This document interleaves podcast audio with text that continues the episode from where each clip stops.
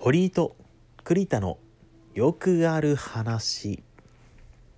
どうもこんにちは。堀井と栗田のよくある話の栗田です。今日の年末年始マラソンのお題は初詣の思い出ということですが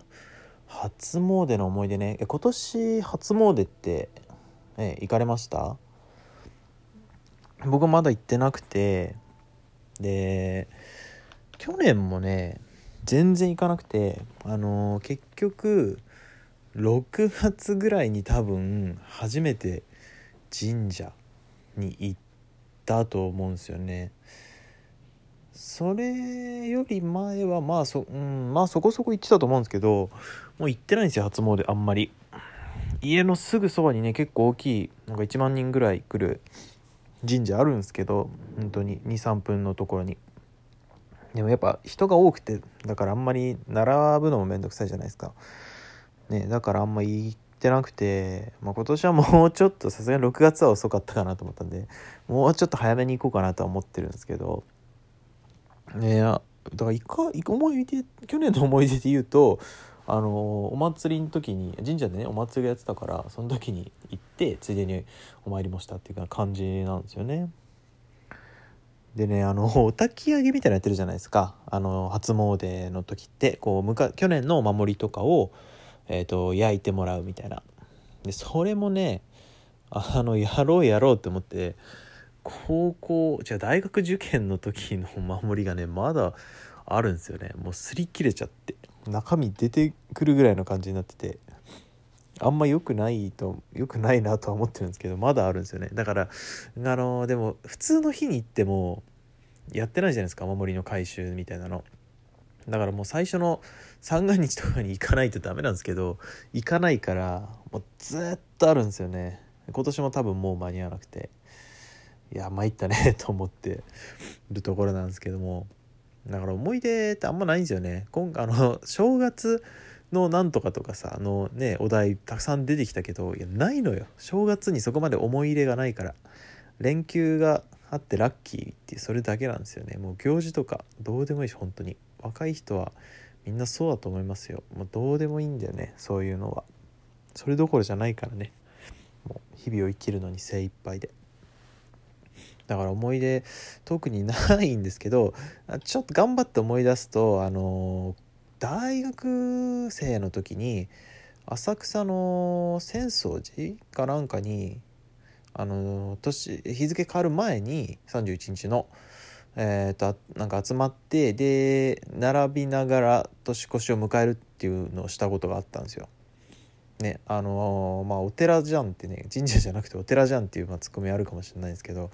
そういうことをしたことがあってでその時にねあの電波時計をつけてたの腕時計に腕時計として。でで、まあ、あの日付が変わるのさ5432ってみんなカウントダウンするじゃないですか。で電波時計正しいからその秒針を見て54321ってカウントダウンしてたんですよ。そしたらちょうど24時になった瞬間に電波時計がなんかガンガンガンガンってこう秒針もうあと長針も短針も全部ガーって回り始めてでなんかガゴンっつってまた一周何一周ぐらいかなした後に動き出すっていう現象があってえ何これと思ってなんか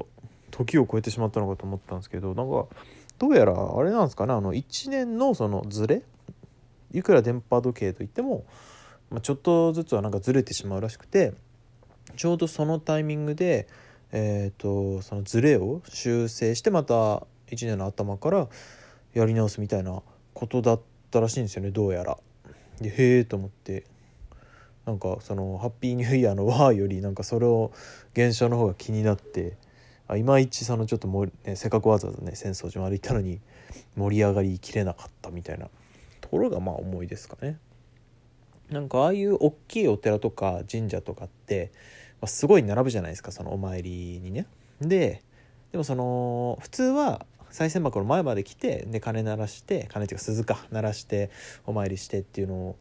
やるけどもあのそのちょうど日付が変わった瞬間はにこうまあ割と後ろの方の人も賽銭箱に向かって小銭を投げるみたいなのがあるらしいんですよ。ゼロわーって小銭を投げる。でその時にフード付きの上着とかを着てるとでかつ前の方にいると後ろの人が投げた小銭が結構その帽子に入ってで自分が入れたお賽銭よりも増えてるっていうねことがあるらしいですよ。ね、そんなお賽銭それもね帽子に入っちゃったお賽銭もう持って帰るのもなんか罰当たりな気がしてちょっと怖いですけどそういうことがあるっていうのをねちょっと聞きましたね前に。ちょっと興味あんなどんぐらい入んのかなって興味あんなって思ったんですけどさすがにその 一番前とかにね並ぶようなあ何時からいたら一番前に並べんだよと思いますけどでも気力もなく、まあ、全く「へえそうなんだ」って思うだけで全くやる気はないんですけど、まあ、興味を持ちましたね。うん短くなっちゃうんですけどまあ初詣の思い出っつったらそれぐらいですかね。あとはおみくじでなんか今日を引いたとかそういうねしょうもない思い出だってありますけど特に面白かった出来事ないな。みんな面白かった出来事あるんですか？引き出し多すぎないかい。最近正月テーマだけでこんなさ 2, 2日も3日も話すことになっていやないよ。何にも話すことって毎日思ってるんですけどすごいですね。みんなよく話せるなと思うんですけど。明日はなんかもうちょっと話しやすいね。答えであることを期待したいと思います。それじゃあまた明日お会いしましょう。さようなら。